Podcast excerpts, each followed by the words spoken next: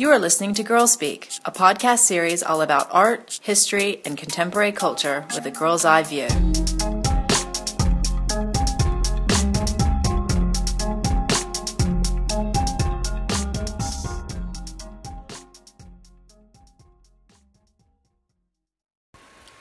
Hi everyone, welcome to episode 65 of Girl Speak Warrior Princesses in Popular Culture. I'm Mary Horrell, a junior girl with Girl Museum. Thanks for tuning in, downloading, or streaming with us today.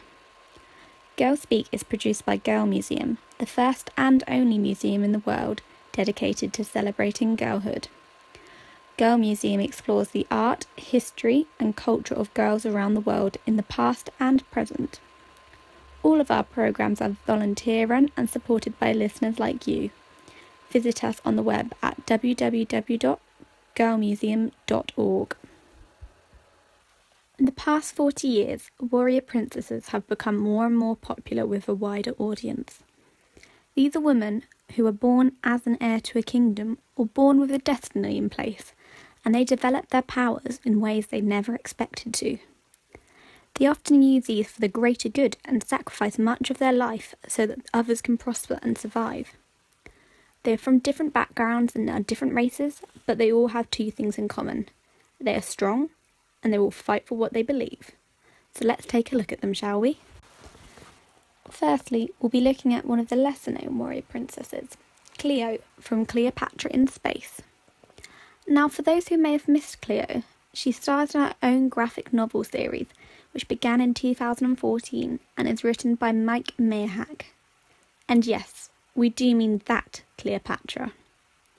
The 15 year old finds herself travelling through time from ancient Egypt into the future when the rebellious pharaoh in training and her friend stumble upon a transportation device when skiving off a lesson. She finds herself in the middle of an intergalactic war where her coming has been foretold and is therefore called the Chosen One who will end all wars. However, she still has to do algebra. Much like some other warrior princess, she soon surrounds herself with some good human and alien friends, as well as a trusty cat friend, who are even wiser in this intergalactic space world than they were for the Egyptians. Cleopatra is not the only warrior princess to have a cat sidekick, however. Whilst Cleopatra has Khensu, Sailor Moon has her cat and helper Luna, who meets Sailor Moon when we do, when she is an immature girl called Usagi who knows little of any great future. Luna gives Usagi the power to change into Sailor Moon, her alter ego, and starts her on her quest to find the other moon princesses who are scattered throughout contemporary time to help find the silver crystal. Throughout the first episode, we see little of the warrior woman she becomes, but a normal teenage girl. Again, this makes her incredibly relatable. She's a normal girl, at least in her eyes, who has great responsibility placed upon her shoulders, which she frequently expresses her fear of. She also starts out by being incredibly bad at combat. Again, a very relatable factor. We all like to think we could kick butt like Cleo or Wonder Woman, but in actual fact, many of us would descend into a pile of tears. Well, at least I would anyway. Her friends help to make her strong and make her able to beat her nemesis, Queen Beryl, time and time again. She is very much a girl next door figure, and whilst this usually relates to relationships, in this instance it is also applied to friendships. Girls watch her and imagine that they would be friends with Sailor, if not be her. However, there is a romance throughout this show between 14 year old Usagi and 18 year old Mamoru. This, for a Western audience, may seem a bit strange due to, due to Usagi's minor status throughout. However, this came across differently to the original Japanese audience. It's said to be okay due to Usagi's mainly chasing Mamoru, not the other way around. However, Mamoru's main job is to encourage Usagi in times of peril, with encouragement such as words and throwing roses, a lot of roses. He literally throws roses at her through the entire battles. This is in some ways a bit of a subversion of typical warrior gender roles, with women being at home and cheering on the men when they fight from the safe confines of the castle. Whilst Mamoru is in the battlefield, he's still not fighting alongside Usagi and does not actively help her, showing a more passive aid. This is not the only time we see this female centric theme come to light in the series. The main villain is Queen Beryl, who is, of course, a female, as well as Sailor Moon's group of friends Sailor Venus, Sailor Mercury, Sailor Mars, and Sailor Jupiter, all being females, if not girls, throughout the series. In many episodes, it is this band of female friends who secure the safety of good over evil, and in one episode, all the girls, bar Sailor Moon, sacrifice themselves so that Sailor Moon could vanquish Queen Beryl. This in turn led to many fans being absolutely distraught for a week solid, until the writers brought back the girls. By the end, we'd see the Sailor Moon who was foretold at the beginning. While she is taller, stronger, and wiser, she also takes a sensibility from her younger years with her to make her a more well rounded warrior princess. The Lord of the Rings world has many warriors in it, many male warriors in it.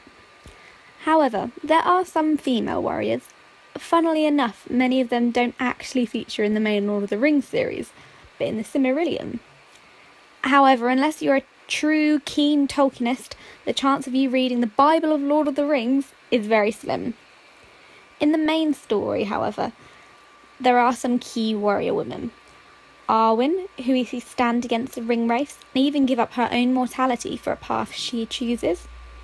However, her path was rather stereotypically leading to a man, which was part of the problem. Aragorn was only a man and not an elf, but I won't go into that. However, we will be focusing on Eowyn.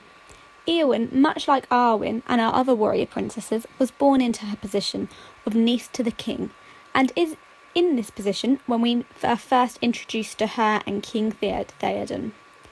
Eowyn acts much like the typical wife or close female relative in many epic novels. She's the cupbearer and the feminine giver of care and f- help for the ill. Once Theoden regains his strength, however, no one other than Eowyn herself wants her to start doing anything other than the traditional female role. She even exclaims to Aragorn Shall I always be left behind when the riders depart to mind the houses while they win renown? Now, here we should probably mention part of the reason she wants to join the men in the fight is because she is in love with Aragorn. I know another one. However, it does appear that this helped to start a different approach in her life. She is then rejected by Aragorn and has even less reason to stay at home. No one, of course, grants her the opportunity, which is where she decides to take matters into her own hands. We next see Eowyn through Merry's eyes, galloping into battle as one without hope goes in search of death. It is clear that she was going into battle not only as a man, but without any plans to come out of the battle. Here she can be seen to be very different to the other warrior women, and perhaps this is because she is driven into battle for different reasons. For many of the other girls, there is no one else to fight the battle.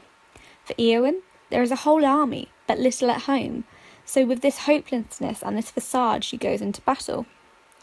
However, in this battle, this recklessness means that she was able to avenge her uncle's death against the king of the Nazgul moments after he was mortally wounded, bringing about one of my favourite lines in Lord of the Rings, if not the whole of popular culture, when the king of the Nazgul taunts at her, No man can kill me, as she sizes him up to battle, and Eowyn removes her man's helmet, hair tumbling down, and declares, I am no man, and kills him. It's great. Eowyn, Eowyn then retires her badass ways to marry Faramir, stating, I will be a shield maiden no longer. I will be a healer and love all things that grow and are not barren. She is therefore much different to other warrior princesses, but she is also written by a different man. Tolkien is said to have written Lord of the Rings as a way of remembering the First World War and dealing with his issues with it. And of course, there were no women on the front line. However, her courage and strength to protect those she loves, even in her own personal dark moments, is something which I think makes her a pretty great warrior princess. One of the 90s most famous warrior princesses is no doubt Buffy the Vampire Slayer.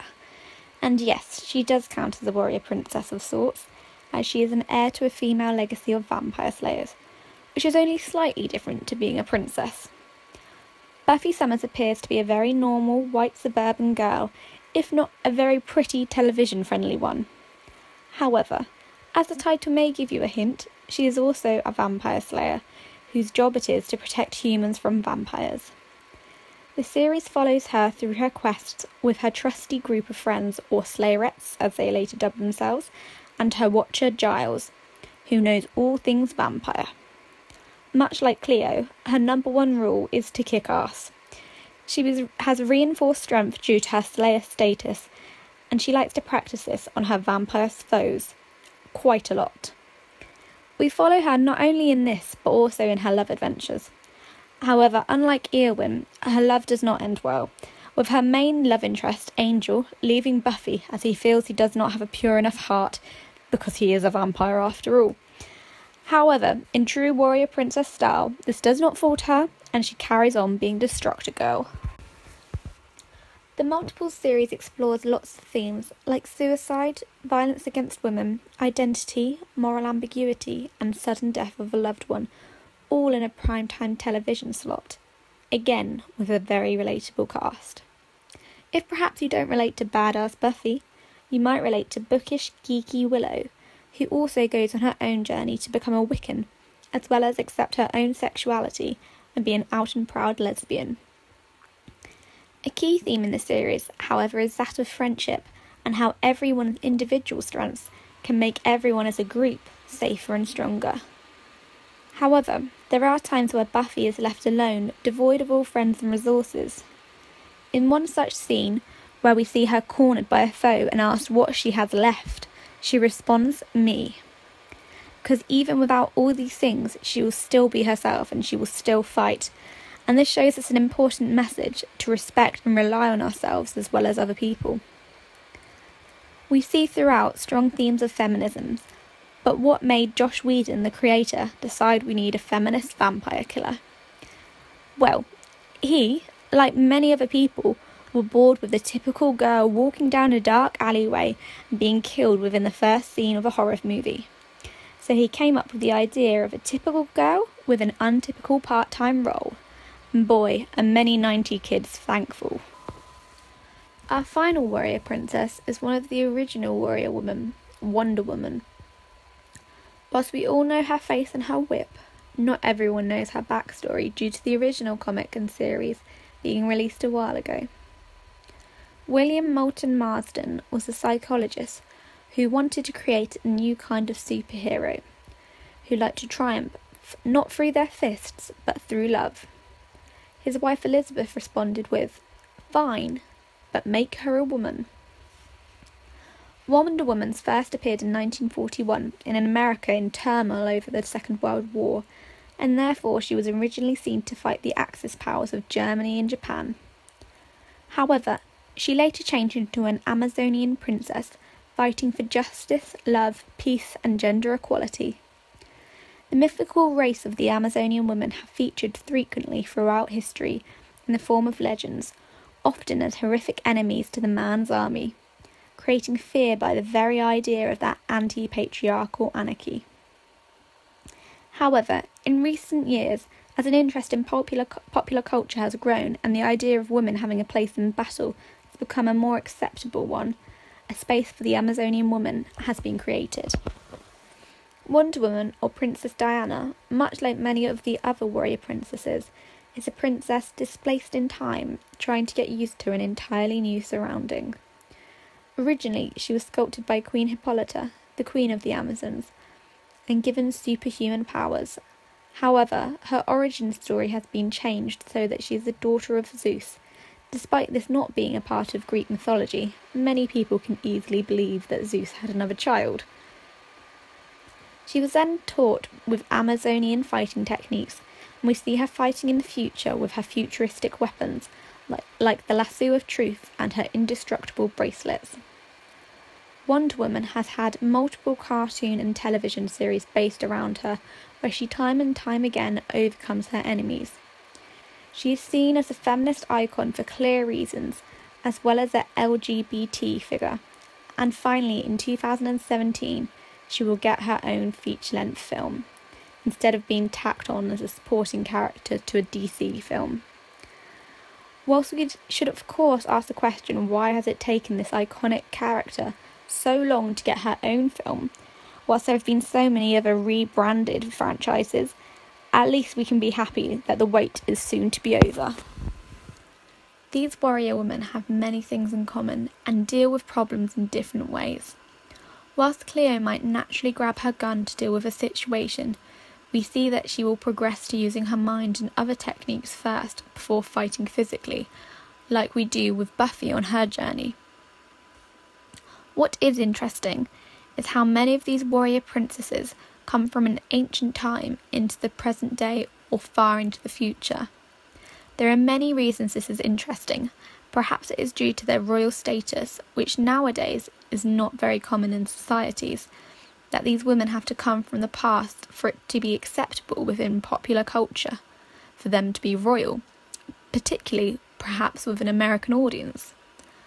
Much like Disney princesses, whose stories often happen once upon a time in a time long ago, and perhaps this helps to show a juxtaposition between the two types of princesses. Whilst the Disney princess stays in her time and frequently stays in her gendered place within the time, we see these warrior princesses breaking through time with their ungendered actions and are actually leaping into the future to displace this and to create waves. They are all in popular culture, and whilst the warrior woman or princess is more common than they used to be, they are not as common or as frequent as the typical action man figure. Which is why they are so important, as they are not only coming from the past so that they can break their own tradition, but they're coming into popular culture so they can break down modern traditions and expose new generations to women who kick ass. And why is it important in popular culture? As Buffy's creator Joss Whedon said, if I can make teenage boys more comfortable with a girl who takes charge of situations without them knowing that's what's happening, it's better than sitting down, sitting them down and selling them on feminism. So let's hope there are plenty more warrior princesses to come then. We hope you've enjoyed this podcast. Be sure to tune in to our next podcast on the 31st of August, where we will round up the latest girl related news. Also, please help us to support future productions of Girlspeak by visiting our Podbean site at girlmuseum.podbean.com and clicking Support Girlspeak. Thank you and have a wonderful day.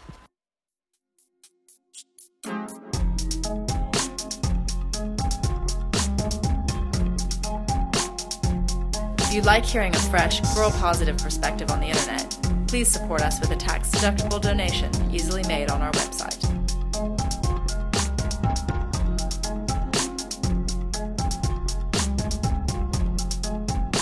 Our music is courtesy of up and coming artist Han Av. You can find her SoundCloud link on our website.